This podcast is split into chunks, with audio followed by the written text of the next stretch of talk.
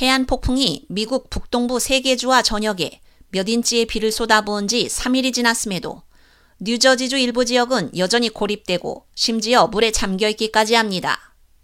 안타깝게도 일부 강의 수위가 이번 주말까지는 홍수 단계 아래로 내려가지 않을 것이라는 예보도 들리고 있습니다.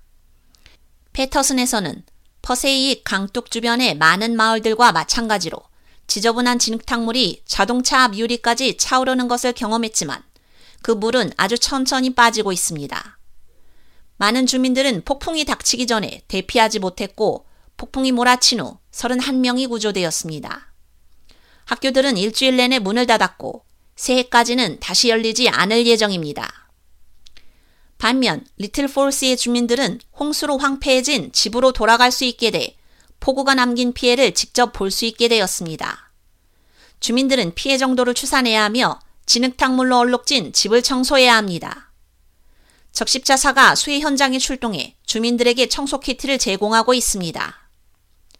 리틀 폴스 시장 제임스 다미아노는 홍수 피해를 입은 주민들을 보호하기 위해 그 지역으로의 외부인 접근을 봉쇄하고 있다고 밝혔습니다.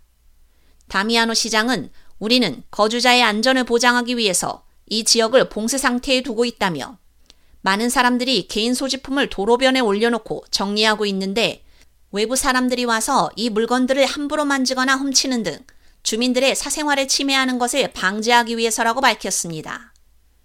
많은 주민들은 비록 그곳이 홍수가 발생하기 쉬운 지역이지만 지난 몇 년간 심각한 홍수가 발생한 적이 없어서 이번 피해를 전혀 예상하지 못했다고 말했습니다. 강력했던 폭풍우는 이 지역에 엄청난 양의 비를 뿌렸고 퍼세이 강의 수위를 10피트 이상으로 끌어올렸습니다. 리틀 폴스가 홍수 피해를 당한 것은 2011년 허리케인 아이린 이후 이번이 처음입니다. 대피소가 마련돼 있지만 많은 주민들은 집으로 돌아가는 것을 선택하고 있습니다.